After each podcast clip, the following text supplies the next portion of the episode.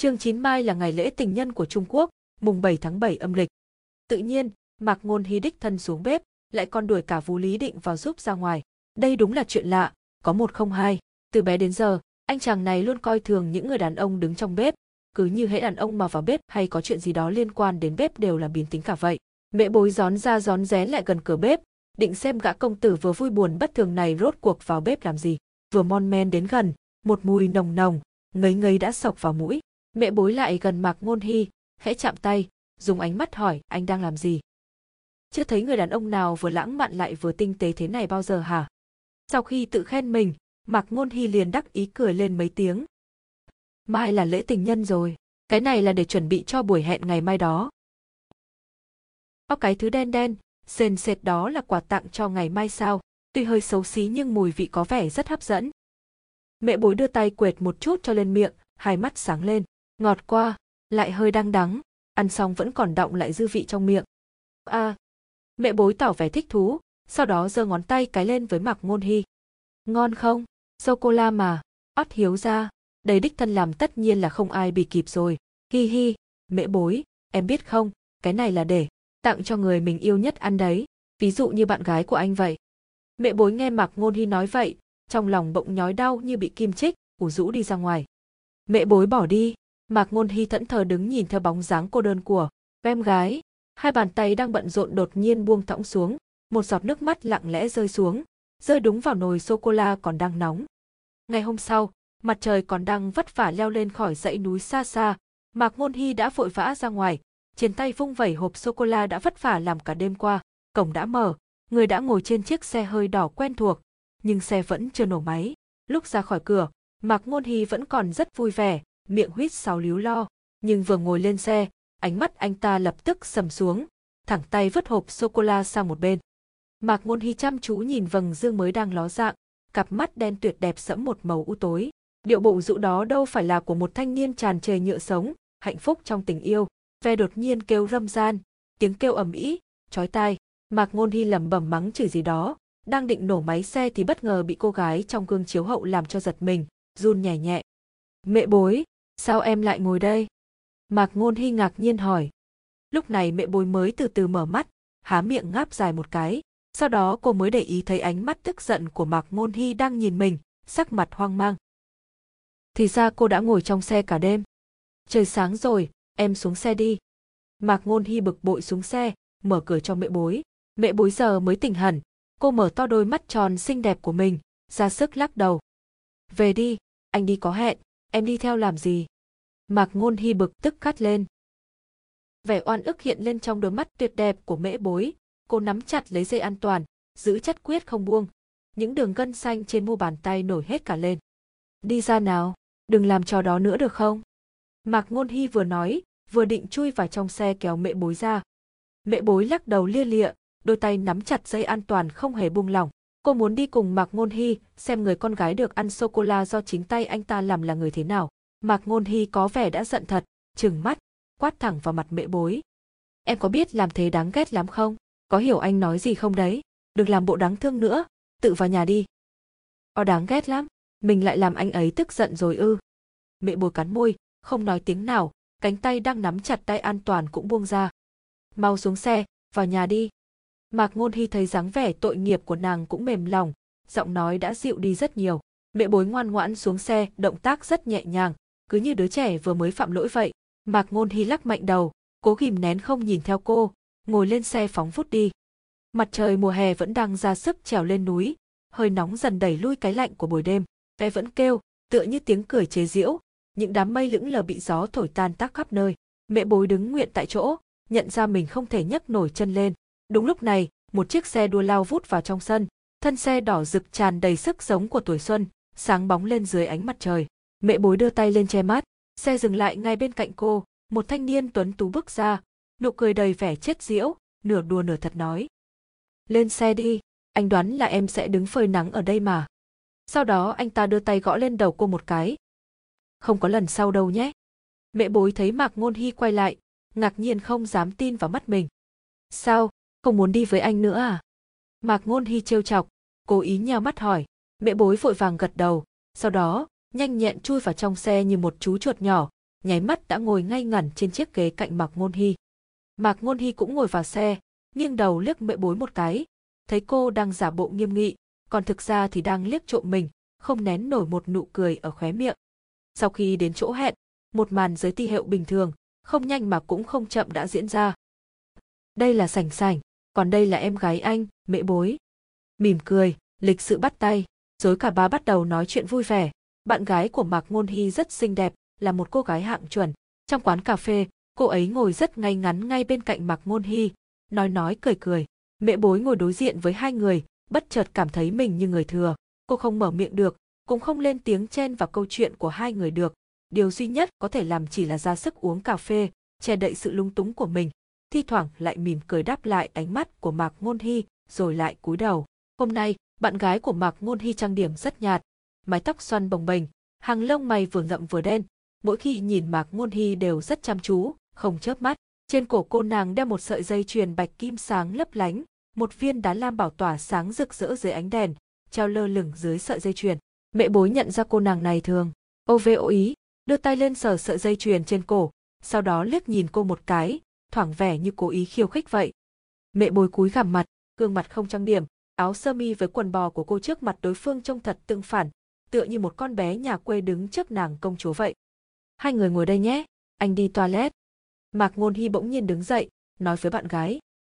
Ồ ừm, Mạc Ngôn Hy này bình thường rất hung hăng, sao giờ đột nhiên trở nên dịu dàng như vậy?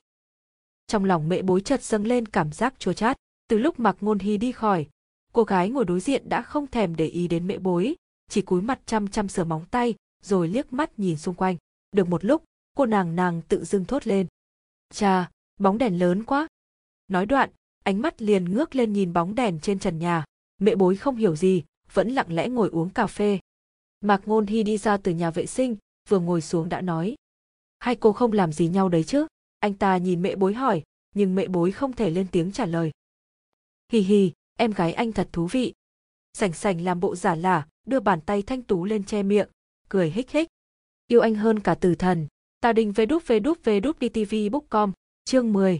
Mẹ bối đột nhiên có cảm giác buồn nôn, thì ra đây là người mà Mạc Ngôn Hy đã chọn sao. Vậy thì tốt, anh chỉ sợ hai cô ở với nhau một lúc là bất hòa thôi.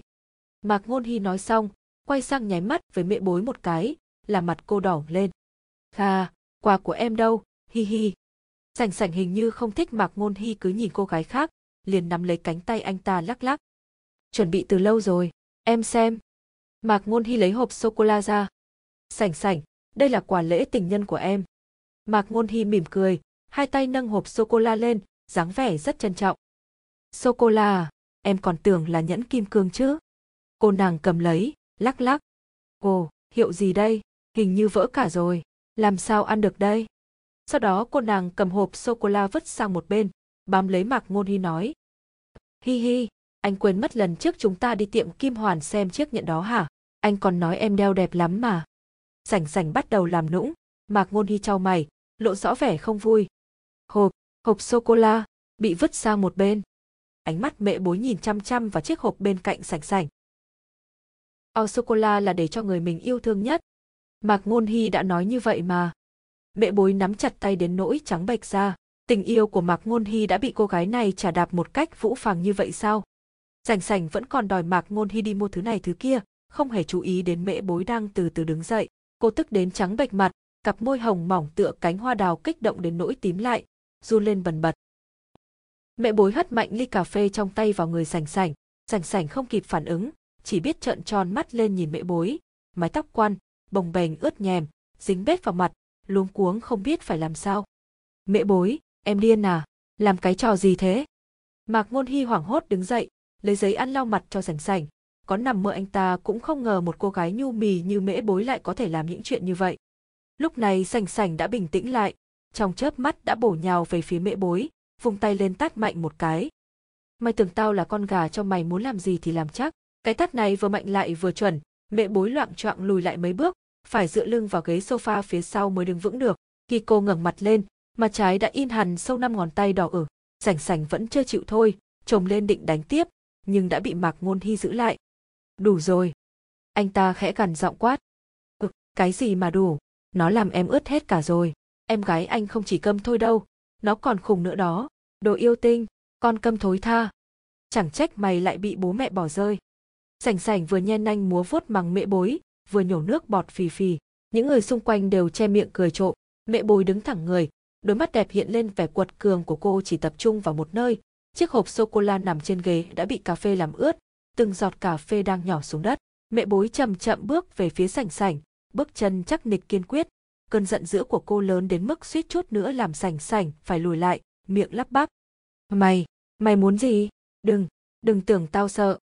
Sảnh sảnh còn chưa dứt lời, đã thấy mễ bối bước qua, đi thẳng đến chỗ cô ta vừa ngồi, nhẹ nhàng mà trân trọng cầm hộp sô-cô-la lên, tựa như đang nâng niu tình yêu của Mạc Ngôn Hy vậy. Bẩn rồi. Mẹ bối vội vàng lấy chiếc khăn tay trắng muốt trong túi ra, cẩn thận lau chùi chiếc hộp, ánh mắt dịu dàng như là nước suối nhẹ êm, động tác chậm rãi, như sợ làm hỏng mất tình yêu của Mạc Ngôn Hy. Cô nhớ rất rõ, tối qua Mạc Ngôn Hy còn rất phấn khích ở trong nhà bếp làm sô-cô-la, là anh ta đích thân làm chứ không phải ai khác, phải mất bao nhiêu công sức, ở trong phòng, cô còn nghe thấy tiếng Mạc Ngôn Hy huýt sáo nữa. Sô-cô-la là để cho người mình yêu thương nhất. Nhưng bây giờ, mẹ bối đã lau xong rồi, cô nâng hộp kẹo lên, ôm trước ngực, sau đó đứng dậy, không thèm quay đầu lại, đi thẳng ra cửa. Tình yêu của anh đã bị tổn thương, em muốn bảo vệ nó, em phải mang nó đi. Này, muốn đi hả? Con điếm thối tha kia, bà còn chưa tính sổ xong với mày mà. Sành sành vừa bị mẹ bối làm cho ngẩn người ra trong mấy giây, định thần lại thì đã thấy cô đi ra tới cửa, liền ngoác mồm ra chửi, quay ngoắt lại chút hết cơn giận lên đầu anh ta. Anh giúp nó hả? Anh giúp cái con câm đó hả? Các người, các người là một bọn phải không? Hai người chúng ta hẹn nhau, anh ta mang cái đồ thối thay đấy theo làm gì, lại còn là một con câm nữa. Đủ rồi. Mạc Ngôn Hy từ đâu vẫn chưa lên tiếng, đột nhiên hét lớn làm sảnh sảnh run bắn lên. Cô nói thử một tiếng, o con câm, nữa xem. Các người, các người, tôi biết rồi, các người đồng mưu với nhau, các người. Biết rồi mà vẫn còn giống lên thế hả? Cô muốn chết đúng không? Mạc Ngôn Hy vừa nói, vừa cầm ly cà phê trên bàn ném mạnh xuống đất, hai mắt trợn to như hai quả trung đồng. Anh, anh giỏi lắm, Mạc Ngôn Hy, coi như tôi nhìn lầm anh, sau này đừng có mà đến tìm tôi nữa. Nói xong, cô nàng cầm túi sách đi thẳng, vừa đi vừa quay đầu lại chửi. Anh cũng đừng đắc ý, ai mà chẳng biết anh bị bệnh, anh không oai phong được mấy chốc nữa đâu. Tôi qua lại với anh chẳng qua là thương hại thôi. Á! Sành sành còn đang mắng chửi thì bị một chiếc cốc thủy tinh bay vèo tới. Hoảng hồn, cô ta vội vàng lùi ra cửa. Tất cả liền trở lại yên tĩnh như lúc đầu. Chỉ còn lại mấy người khách lớn gan vẫn còn đang ngồi gần đó kinh ngạc tròn mắt ra nhìn. Lúc bình tĩnh lại, Mạc Ngôn Hy mới nhớ ra mẹ bối. Mẹ bối, mẹ bối. Anh ta đột nhiên lao thẳng ra cửa. Trên phố, người qua kẻ lại như mắc cười, Mạc Ngôn Hy chạy như điên cuồng khắp mấy con phố mà vẫn chưa tìm thấy chiếc bóng, gãy cuộc làm người ta phải đau lòng kia đâu. Hai tiếng đồng hồ sau, Mạc Ngôn Hiểu rũ trở lại chỗ cũ, chuẩn bị lấy xe đi tìm tiếp. Cửa xe vừa mở ra, anh ta vừa kinh ngạc vừa mừng rỡ đến nỗi suýt chút nữa hét lớn lên. Cô gái mà anh vừa tìm suốt hai tiếng đồng hồ đang cuộn tròn trong xe, ôm chặt hộp sô-cô-la trong lòng. Mẹ bối, em đi đâu đấy, làm anh tìm khắp nơi. Mạc Ngôn Hy bổ vào trong xe, định tóm lấy cô gái gõ cho mấy cái vào chán để chút giận. Nhưng chỉ trong chỉ trong khoảnh khắc ngắn ngủi khi hai ánh mắt gặp nhau, bao nhiêu tức giận đều tan biến hết cả. Đôi mắt thuần khiết, tựa như trốn đào nguyên không nhiễm bụi trần trong cổ tích. Xe nổ máy, trên đường, Mạc Ngôn Hy không nói tiếng nào, mẹ bối cũng không biết mình đang nghĩ gì, cô chỉ biết ôm chặt chiếc hộp sô-cô-la. À, xuống xe thôi. Mạc Ngôn Hy dừng xe lại. Mẹ bối ngoan ngoãn xuống xe, rảo mắt một vòng, đây là một công viên vắng người. Hai người đi vòng quanh công viên một lát, không rộng lắm, chỉ đi một lát là đã hết. Đi mệt, họ tìm một chiếc ghế, ngồi xuống, ngắm phong cảnh, mỗi người một ý nghĩ trong lòng. Mẹ bối cảm thấy rất áy náy, bởi vì cuộc hẹn của Mạc Ngôn Hy đã bị cô phá hỏng. O nhìn vẻ mặt của Mạc Ngôn Hy lúc này, chắc chắn là anh ấy đang muốn mắng mình một trận để chút giận đây. Mạc Ngôn Hy cũng thấy rất áy này. Ông mẹ bối đã bị sảnh sảnh làm nhục ngay trước mặt mình, những lời nói đó nhất định đã rạch những vết thương rất sâu trong lòng cô ấy. Im lặng, thi thoảng có bóng chim bay vút qua, kêu lên mấy tiếng, cứ yên lặng thế này cũng không phải cách, không khí thật bức bối. Mạc Ngôn Hy đột nhiên bảo mẹ bối ngồi đợi. Đợi anh ở đây, không được đi đâu đấy. Một lát sau, Mạc Ngôn Hy đội nắng chạy về, trong tay cầm một chiếc kem. Nào, ăn đi. Anh ta ra lệnh. Mẹ bối không muốn ăn, bèn lắc lắc đầu. Mạc Ngôn Hy cầm cây kem, có vẻ hơi lúng túng. Trong lòng anh ta, Đây là sự bồi thường dành cho mẹ bối. Em có ăn không nào? Không ăn thì anh vứt đi đấy. Mạc Ngôn Hy thở phì phì nói, mang theo vẻ uy hiếp, mẹ bối giờ mới hoảng hốt đón lấy, há miệng cắn lấy cắn để, do ăn quá nhanh, nên cổ họng bị lạnh, cô ho lên sù sụ. Này, ăn chậm chậm thôi. Mặc kệ, cô cứ tiếp tục ra sức ăn. Được rồi, được rồi, sợ em rồi, em ăn từ từ thôi, anh không ném đi đâu. Mạc Ngôn Hy nhượng bộ, mẹ bối ngước mắt lên nhìn trộm, một lúc lâu rồi mới yên tâm buông cấy kem xuống, cánh tay đỏ lên vì lạnh. Ây, em cũng bỏ cả hộp sô-cô-la kia xuống đi, không ai cướp đi đâu mà sợ. Mẹ bối giờ mới do dự đặt hộp sô-cô-la xuống đùi. mặc Ngôn Hy hai tay ôm đầu, ngửa người ra sau, nheo nheo mắt nhìn mặt trời đang lặn dần, thi thoảng lại liếc trộm mễ bối một cái. Em. Cuối cùng anh ta cũng không nhịn được buột miệng hỏi. Tại sao em lại đối xử như vậy với sảnh sảnh?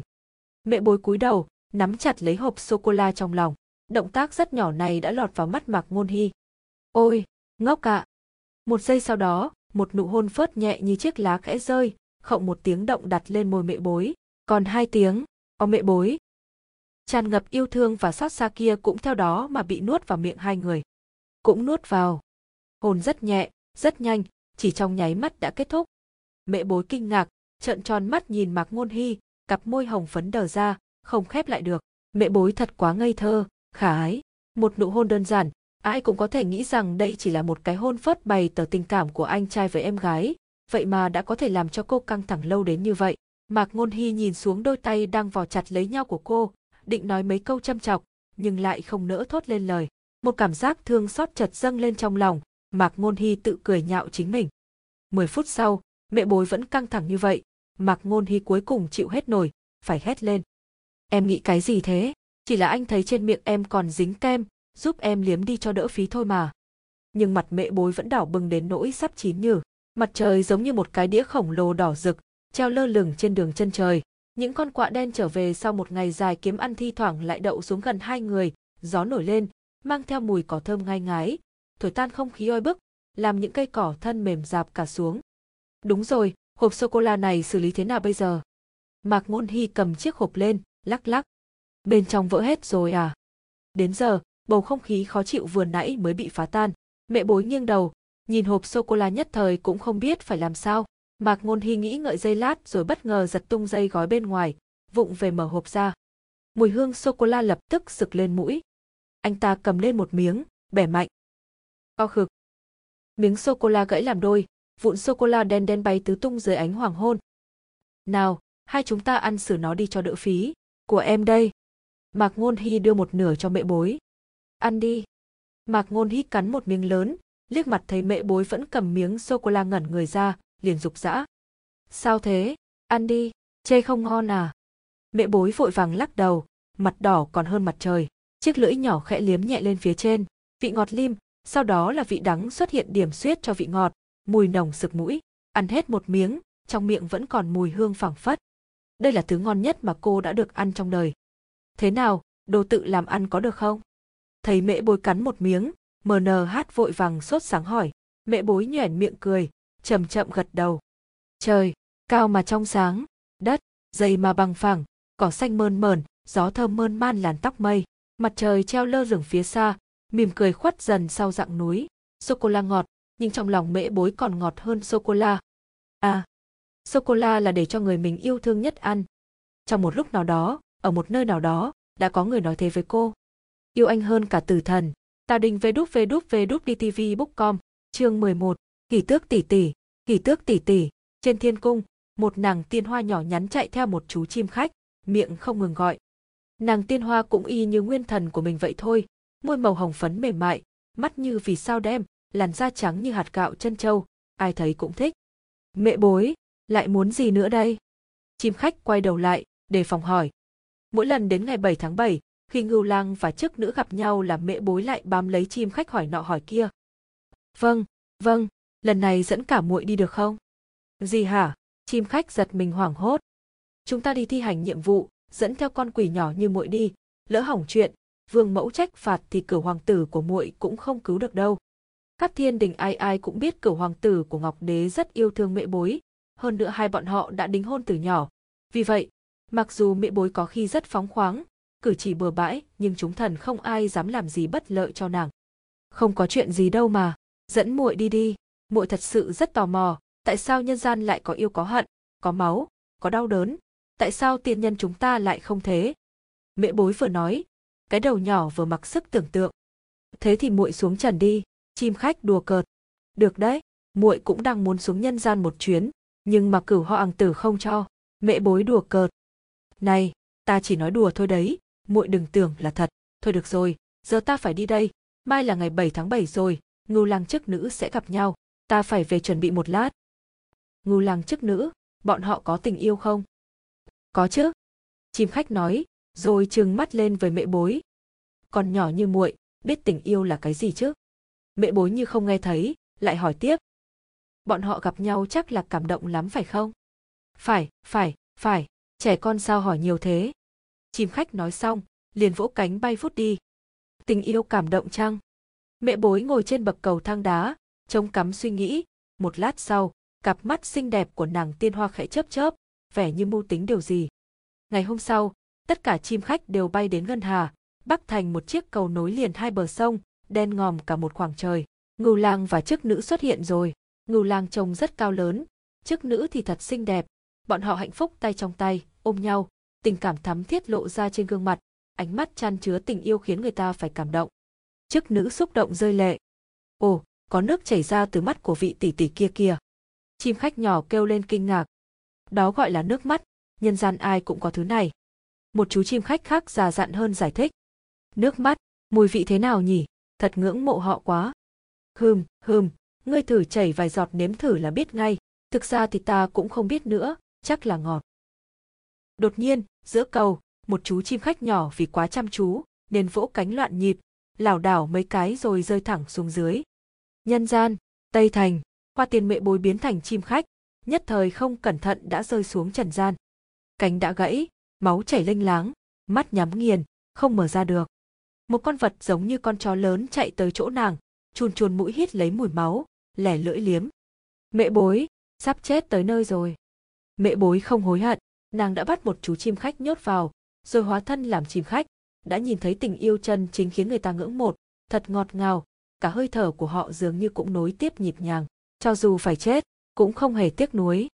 Trong lòng mễ bối nở một nụ cười thỏa mãn, hơi thở mỗi lúc một yếu đi.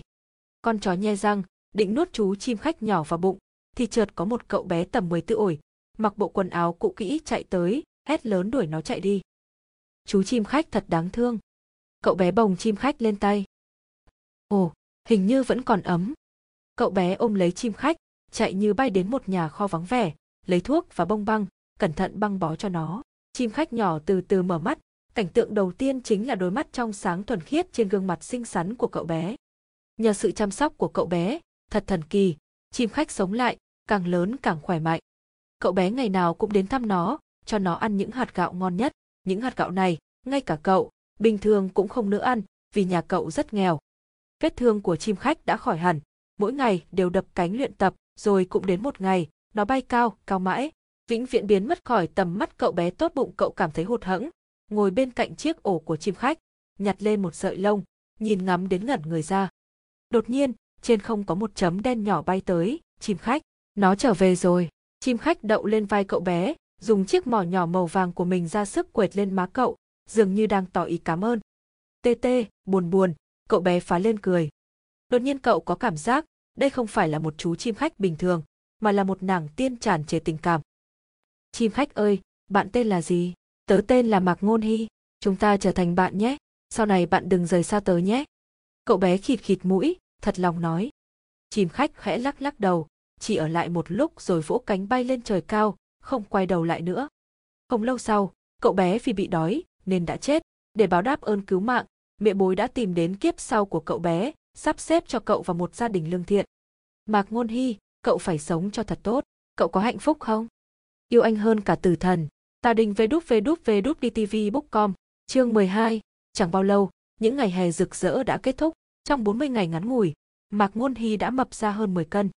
Đều nhờ công của mẹ bối cả. Bà Mạc cười tít mắt nhìn mẹ bối. Khai giảng. Tháng 9, bầu không khí nóng ẩm bao trùm khắp thành phố. Những con ve muộn vẫn kêu dâm gian trên ngọn cây, như đang tiếc nuối mùa hè, tiếng kêu thê lương, trầm đục, thỉnh thoảng lại có một trận mưa nhỏ, tuy không làm vơi bớt đi cái nóng, nhưng không khí cũng tươi mát thêm phần nào. Mạc Ngôn Hy vẫn nằm bò ra bàn ngủ gật, mẹ bối ngồi bên cạnh, chăm chú nhìn bầu trời mây đen vần vũ bên ngoài, chỉ sợ trời đổ mưa lớn. Những sinh viên khác người thì ngủ, người thì giả bộ nghe giảng. Gần đây những hành động ngang ngược quái đản của Mạc Ngôn Hy đã bớt đi không ít, cũng đã có người lựa thời cơ nói đùa với anh ta mấy câu vô thưởng vô phạt. Ví dụ như, anh Hy, bao giờ mới được uống rượu mừng của anh đây? Hoặc như là, anh Hy, sau này có ai ăn hiếp chị dâu, anh em sẽ lập tức đến xin hắn tí tiết. Vân vân và vân vân. Mới đầu, Mạc Ngôn Hy cũng cảm thấy không tự nhiên, giải thích mấy câu. Đừng nói bậy, đó là em gái tao đấy. Nhưng liệu có ai tin anh ta chứ? Mẹ bối vừa nghe thấy hai chữ, o chị dâu, mặt đã đỏ bừng như quả cà chua chín, nhìn thấy bọn họ cung kính với mình, nghe họ xì xầm với nhau. O đừng đụng đến cô ta, người của Mạc Ngôn Hy đấy. Cô cảm thấy rất ngượng nghịu. Nhưng nghe nhiều rồi cũng cảm thấy quen, mọi người rất tự nhiên ghép cô và Mạc Ngôn Hy thành một đôi. Mạc Ngôn Hy cũng không nói gì, còn cô thì câm, làm sao giải thích cho được. Mẹ bối liếc trộm Mạc Ngôn Hy đang say ngủ, điệu bộ lúc ngủ của anh chàng này quả thật rất đáng yêu, hai hàng lông mày thi thoảng lại khẽ cau lại, lông mi vừa cong vừa dài che hết cả mắt, được một lúc lại khẽ động đậy. Cặp môi hồng mà rất có phong cách lúc này khẽ mở ra rồi lại khép lại. Mẹ bối đột nhiên nhớ lại mấy hôm trước khi bà Mạc tỏ vẻ bí mật kéo cô vào một góc, dò hỏi hôm ấy cô và Mạc Ngôn Hy có xảy ra chuyện gì không. Mặt cô chợt đỏ bừng lên. Mẹ bối, con có yêu Hi Hi không? Bà Mạc hỏi. Mẹ bối dịu dàng gật đầu. Ý mẹ nói là, tình cảm giữa nam và nữ. Bà Mạc nghĩ mẹ bối hiểu lầm, bên gượng gạo hỏi lại lần nữa. Mẹ bối xấu hổ cúi gằm mặt xuống đất, bà Mạc ôm lấy vai mẹ bối, nhẹ nhàng nói. Mẹ cảm thấy con trai mẹ yêu con đấy, nếu mẹ bảo hai đứa kết hôn, con có đồng ý không? Mẹ bối kinh hãi mở tròn mắt đẹp, trong đầu không ngừng hỏi tại sao, nhà họ Mạc làm chủ một tập đoàn tài chính lớn, Mạc Ngôn Hy lại là con trai duy nhất, sau này nhất định sẽ kế thừa sản nghiệp. Một người ưu tú như vậy, tại sao bà Mạc cần phải vội vã tìm kiếm con dâu? Hơn nữa, cô lại còn là một người tật nguyền nữa. Mẹ bối, trong lòng con chắc đang rất băn khoăn phải không? Có rất nhiều chuyện mẹ không nên giấu con. Thực ra, thì năm 10, 5 tuổi Hi Hi đã mắc phải một chứng bệnh, khiến nó lúc nào cũng ủ rũ không vui. Trước đây, nó là một đứa trẻ rất nghe lời, học ở trên lớp và học đàn đều rất xuất sắc, nhưng từ sau khi biết mình bị bệnh, nó đã thay đổi hoàn toàn, trở thành một người không nói đạo lý, thường hay đánh người, tính tình nóng nảy. Người làm mẹ như mẹ đây hiểu rất rõ, con trai mẹ đang ngụy trang, thực ra nó là một chàng trai tốt, nó yêu con, bởi vì chỉ khi có con, mẹ mới được nhìn thấy lại đứa con trai ngoan ngoãn thở trước của mình. Vì vậy, nhất định con có thể mang đến hạnh phúc cho Hi Hi, còn nhất định không được rời xa nó. Mẹ cầu xin con. Bà Mạc nói tới đây, giọng bắt đầu nghẹn ngào. Nếu con nói yêu anh ấy, anh ấy sẽ vui chứ? Mẹ bối dùng tay hỏi. Vui chứ, nhất định rồi. Mẹ bối vẫn ngẩn người ra nhìn Mạc Ngôn Hy, chàng trai trông có vẻ rất khỏe mạnh kia liệu có bệnh gì chứ? Hơn nữa có bệnh thì đi bệnh viện chữa trị không được ư. Đúng lúc này hai hàng mi Mạc Ngôn Hy khẽ chớp chớp, mẹ bối chưa hết bần thần thì anh ta đã mở bừng mắt ra, cười cười hỏi. Nhìn lâu chưa? Đẹp trai quá phải không? Một nụ cười rạng rỡ hiện ra trên gương mặt điển trai. Ông Mạc Ngôn Hy là ân nhân cứu mạng của mình, mình nhất định phải làm anh ấy hạnh phúc.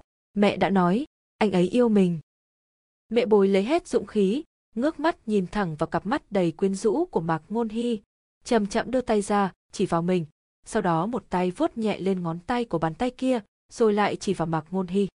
Cô muốn nói, em yêu anh. Động tác này vô cùng đơn giản, mẹ bồi tốn mất 5 giây mới hoàn thành. Lúc cô dùng thủ ngữ, hai mắt vẫn thành khẩn nhìn chăm chăm vào Mạc Ngôn Hy, cặp môi hồng như cánh hoa đào còn mấp máy phối hợp nhịp nhàng với động tác tay. Làn da trắng mốt của mẹ bối sáng mịn, mềm mại, gió thổi mái tóc dài suôn mượt của cô tung bay, mùi hương tỏa ra từ người của cô tan vào không khí, ánh mặt trời chiếu trên đầu, làm người cô như chìm đắm trong ánh hào quang rực rỡ. Tiên nữ. Mạc Ngôn hình ngay người ra như tượng đá, nửa giây sau, anh ta kịp lấy lại vẻ bình thường, cười hì hì. Ngu như heo ấy, tự dưng ra ký hiệu khỉ gì vậy? Biết rõ là anh không hiểu thử ngôn ngữ của người câm ấy rồi mà. Câm, mẹ bối ngẩn ra, chán ngán cụp mắt xuống, Mạc Ngôn Hy gắng hết sức kìm nén không cho tim mình đập nhanh hơn, cái người lại sát mẹ bối, giữ nguyên vẻ mặt chế giễu. Hay là em viết ra đi. Mẹ bối nhìn giấy bút trên bàn, trong đầu vẫn ong ong chữ, o câm, mà Mạc Ngôn Hy vừa thốt ra khi nãy. Đột nhiên, bầu trời vang lên một tiếng sấm lớn, một tia sét xé nát bầu trời phóng thẳng xuống. Mẹ bối sợ hãi giật bắn mình, không kịp nghĩ ngợi gì đã đẩy Mạc Ngôn Hy sang một bên. Awesome! Một tia sét đánh trúng mặt bàn của mẹ bối và Mạc Ngôn Hy, cả lớp đều ngây ra trước cảnh tượng trước mắt. Mạc Ngôn Hy bị mễ bối đẩy ra, ngã ụp xuống đất, sau một thoáng ngớ người ra, anh ta vội vàng bò dậy, mẹ bối đã hôn mê bất tỉnh. Mẹ bối, mẹ bối. Mạc Ngôn Hy tát khẽ lên mặt cô, vẫn không thấy tỉnh lại, anh liền vội vàng bế sốc cô lên, chạy thẳng ra ngoài. Tất cả bàn ghế chắn phía trước đều bị Mạc Ngôn Hy tức giận hất đổ. Khi anh ta hất tung tất cả chướng ngại vật trước mắt thì thân thể cô gái đang nằm trong lòng đã lạnh cóng. Dường như mẹ bối càng lúc càng nặng, từ từ rơi khỏi cánh tay anh ta, rồi lại đột nhiên biến thành rất nhẹ, nhẹ như một cánh hoa đào, bất cứ lúc nào cũng có thể bị gió cuốn đi. Trời ơi, lũ lợn kia, mau gọi xe cấp cứu. Mạc Ngôn Hy ra sức gào thét đến khản cả giọng. Đến bệnh viện, mẹ bối được đưa vào phòng cấp cứu. Bà Mạc nghe tin, tất tả chạy đến. Bà thấy con trai đang ngơ ngẩn ngồi thụp trước cửa phòng phẫu thuật, co rúm lại thành một đống, gương mặt điển trai lộ rõ vẻ uất vì lo lắng và bất lực. Con trai. Bà Mạc khẽ gọi. Mẹ, mẹ bối bị xét đánh trúng, đáng lẽ con mới là người bị xét đánh, nhưng cô ấy đã đẩy con ra. Mẹ, mẹ bối là đồ ngốc, con còn mắng cô ấy là con cầm nữa, là con cố ý làm vậy, con sợ mình sẽ yêu mẹ bối mất. Trước đó một phút, cô ấy còn nói, cô ấy yêu con. Mạc Ngôn Hy lẩm bẩm nói như một kẻ điên, lắp ba lắp bắp, lại như đang tự trách mình. Khi bà Mạc lại gần hơn, mới phát hiện ra trước mắt đã ướt đẫm cả khuôn mặt con trai. Bối bối, bối bối, nàng tỉnh lại đi, bối bối, ta đã hại nàng, ta, ta, tại sao nàng ngốc vậy, sao lại giúp tên khốn kiếp đó chứ, bối bối. Cửu hoàng tử, thiếp, thiếp có lỗi với chàng, thiếp phải đi rồi. Không, bối bối, chúng ta còn chưa kết hôn, ta còn phải đợi nàng hết kỳ hạn ở hạ giới trở về thiên đình mà. Tới đây thì cửu hoàng tử đã lo lắng đến nỗi nói không nên lới, lắp ba lắp bắp. Mẹ bối giờ là thân xác của người phàm, có máu có thịt, sao chịu nổi xét đánh, yếu ớt đến nỗi thở không ra hơi. Làm sao bây giờ? Bối bối, bối bối, nàng đợi ta, nhất định phải đợi ta, ta sẽ đi trộm long châu của phụ hoàng cho nàng, nhất định sẽ chữa được cho nàng. Nói xong, cửu hoàng tử định bỏ đi, mẹ bối đột nhiên nhổm dậy, kéo nhẹ chẹn áo của chàng. Nàng muốn nói gì? Bối bối, đừng, đi, nguy, hiểm, lắm. Mẹ bối phất phả ngăn cản cửu hoàng tử, bởi vì trộm bảo vật của Ngọc Đế là tội chết, ngay cả hoàng tử cũng không ngoại lệ. Hừ, nàng mặc kệ ta, nàng đã thành thế này rồi, làm sao ta có thể thấy chết mà không cứu, nàng đừng cản ta, không thể chậm trễ được nữa rồi. Lần này, không biết mẹ bối lấy đâu ra sức lực, đột nhiên nắm chặt cánh tay cửu hoàng tử, mở to mắt chậm rãi nói. Hứa với thiếp, cho dù xảy ra chuyện gì chàng cũng không được chút giận lên ân nhân của thiếp. Nói xong một câu dài, mẹ bối không chịu đựng nổi, ôm ngực ho lên sù sụ. Bối bối, bối bối, ta xin nàng đừng nói gì nữa, buông tay ta đi, ta sẽ về nhanh thôi, ta có thể cứu nàng mà. Hai cánh tay đang nắm chặt cửu hoàng tử không hề buông. Hứa với thiếp. Không được, Trình hắn đã hại nàng ra nông nỗi này, ta không thể dễ dàng bỏ qua cho hắn như thế được. Cửu hoàng tử tức giận nói, ánh mắt đầy vẻ thù địch. Hứa với thiếp đi, cụ, cụ. Mẹ bối cố gượng chút sức tàn cuối cùng thiều thỏa thét lên, rồi lại ho như quốc kêu mùa hè. Được, ta hứa với nàng, chuyện gì ta cũng hứa với nàng. Cửu hoàng tử không biết phải làm sao, đành ngậm hờn gật đáp ứng. Một lát sau đó, cánh tay mẹ bối từ từ buông xuống. Hả, tim không đập nữa hả? Bác sĩ cấp cứu quay đầu lại nhìn, quả nhiên trên màn hình máy điện tâm đồ đã xuất hiện một đường thẳng. Nhanh lên, chuẩn bị kích điện. Bên ngoài phòng cấp cứu, Mạc Ngô Hy vừa lo lắng vừa đau xót, đi đi lại lại trong hành lang. Bối bối, phụ hoàng lúc nào cũng ở đó, ta không thể ra tay được, vậy nên ta đã xin mẫu hậu lấy ở chỗ thái thượng lão quân một viên đại hoàn đơn, mau nuốt nó vào đi. cúi đầu nhìn xuống, sắc mặt mẹ bối đã trắng bạch, thân hình lạnh cứng, tựa như một đóa hoa đào rơi trên nền đất cứng, dường như chỉ một trận gió nhẹ cũng đủ để thổi bay nàng tiên xinh đẹp này đi xa. Bối bối, cửu hoàng tử đau đớn kêu lên, rồi đỡ nàng ngồi dậy, một tay đỡ lưng, một tay nhét đại hoàn đan vào miệng, rồi mớm thêm chút nước. Giây lát sau, hụ, cụ, mẹ bối bị sắc nước, ho lên mấy tiếng, chừng một phút sau, cuối cùng cũng từ từ mở mắt. 5 phút, 10 phút, 30 phút. Cửa phòng cấp cứu bật mở, vị bác sĩ già mặc bờ lưu trắng bước ra, hai mẹ con bà Mạc lập tức bổ tới, chỉ thấy ông mệt mỏi lắc đầu nói. Xin lỗi, chúng tôi đã cố hết sức. Mạc Ngôn Hy vừa nghe đã ngây ra, rồi lập tức lao thẳng tới vị bác sĩ già, một tay nắm cổ áo ông, mặt đỏ bừng bừng. Hả? Ông có phải là bác sĩ không hả? Ông có cứu người không đấy? Hả? Người đang khỏe mạnh mà ông nói không được à? Ông có muốn chết không hả?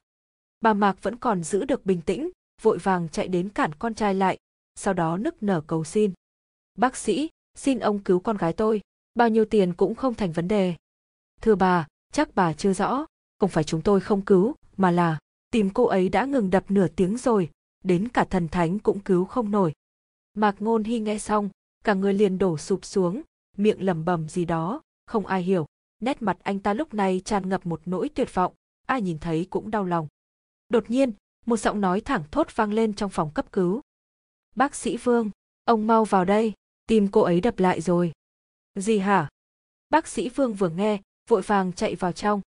Quả nhiên, tuy nhịp tim mẹ bối còn rất yếu ớt, nhưng đúng là đã bắt đầu đập trở lại.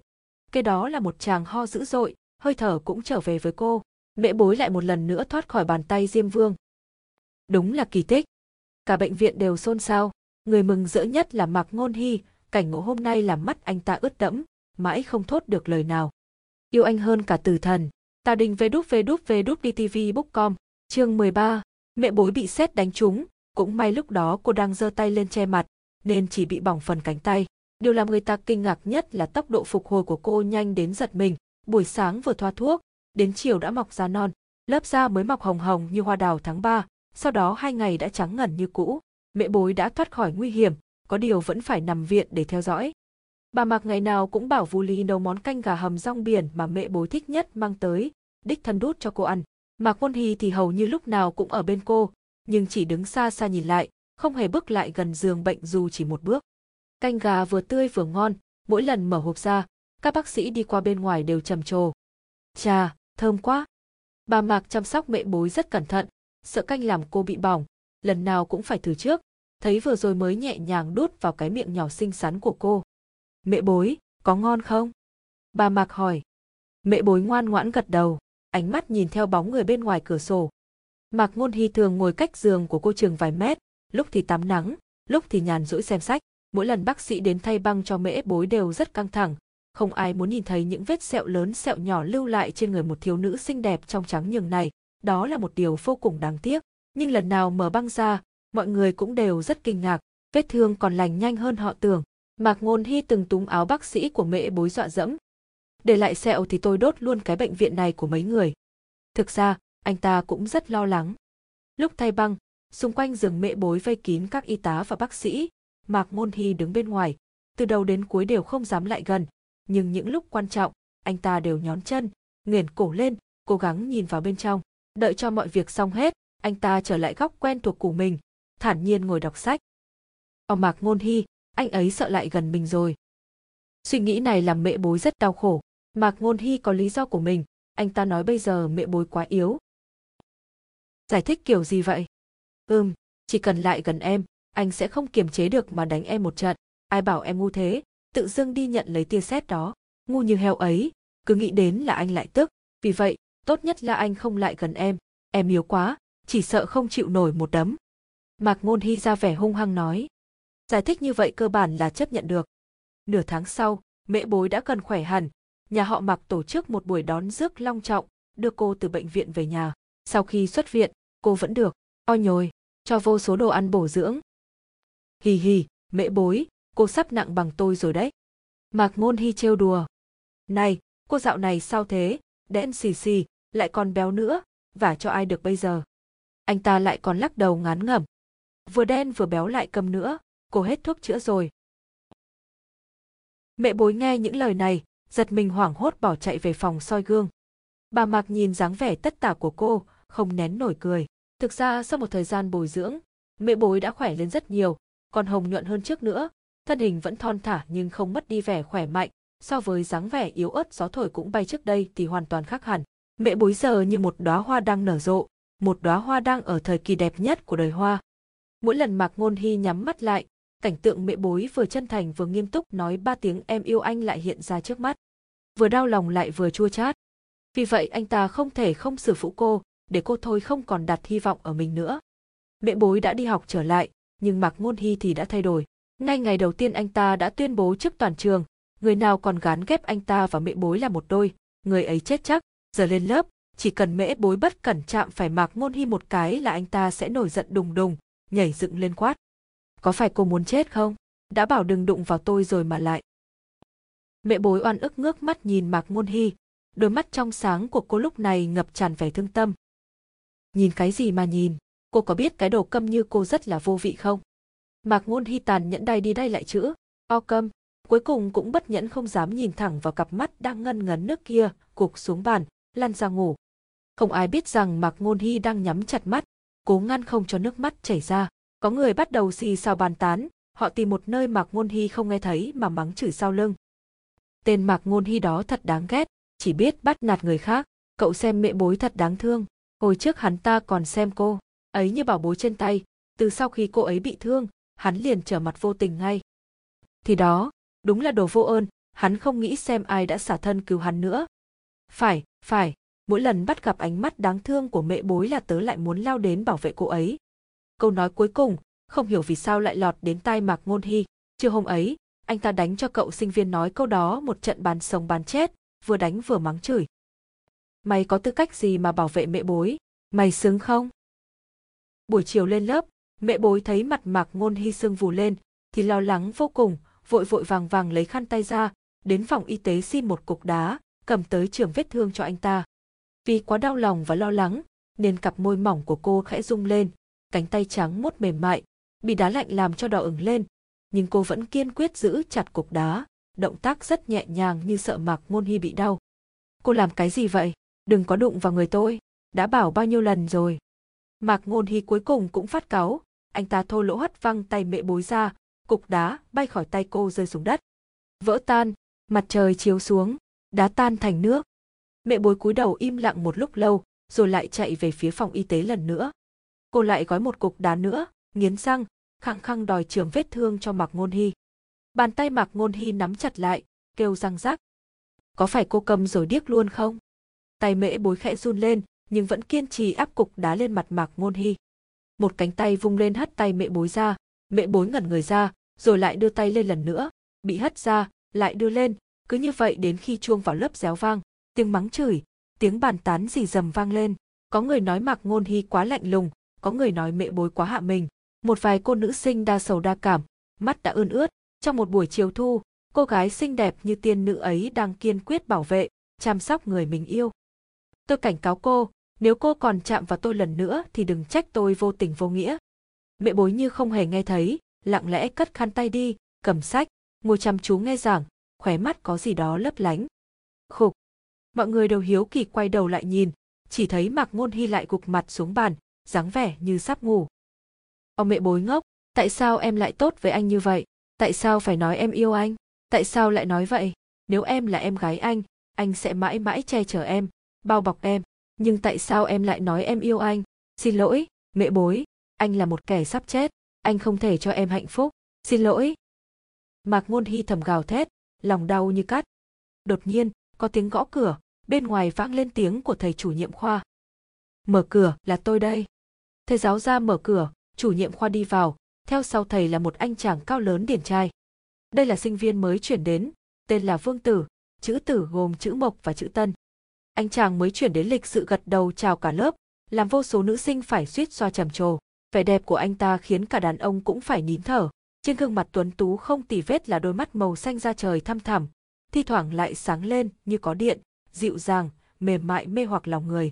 Anh ta có mái tóc vàng rực rỡ như muôn ngàn tia sáng mặt trời, môi đỏ như son, làn da hơi trắng, bộ đồng phục bình thường khoác trên người không che giấu nổi khí chất quý tộc cao quý, toàn thân anh ta toát lên một vẻ uy nghiêm khác biệt hẳn với người thường.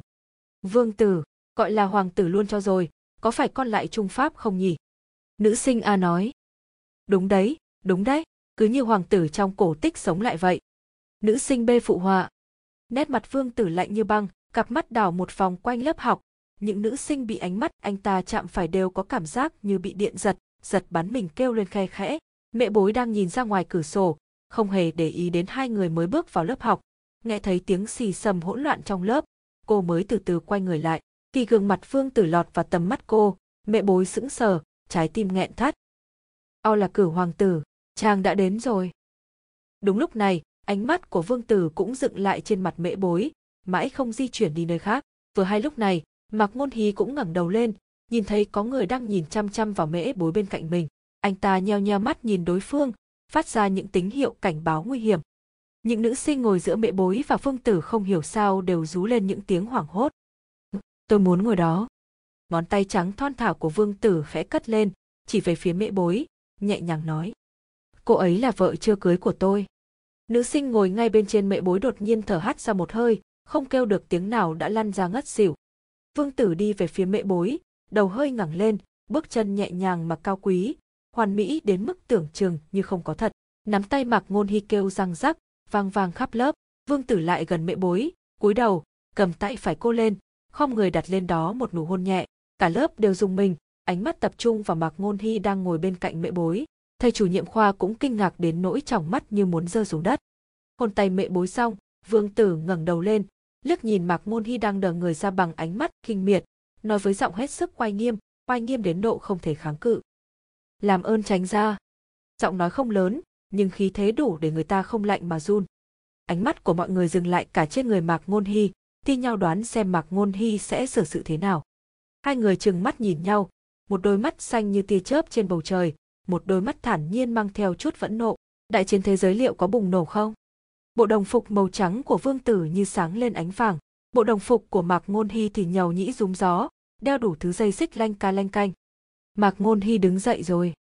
Anh ta lời nhác vươn vai, mặt trơ khắc nói. Muốn ngồi đây à? Phải. Vương tử bình tĩnh trả lời. Vậy, được thôi. a à, trong mắt cả lớp như muốn lọt ra ngoài. Tinh thần mễ bối căng như dây đàn, hai tay vặn vẹo nắm chặt lại, lúc nhìn người này, lúc lại liếc trộm người kia. Đến khi thấy Mạc Ngôn Hy chịu thỏa hiệp, cô mới khẽ thở phào nhẹ nhõm. Được, ngồi đi. Mạc Ngôn Hy nói, rồi lùi ra sau. Ừm. Vương Tử bước lên một bước. Đúng vào khoảnh khắc đó, một nắm đấm nhanh như điện, nặng như chùy sắt thoi vào giữa bụng Vương Tử.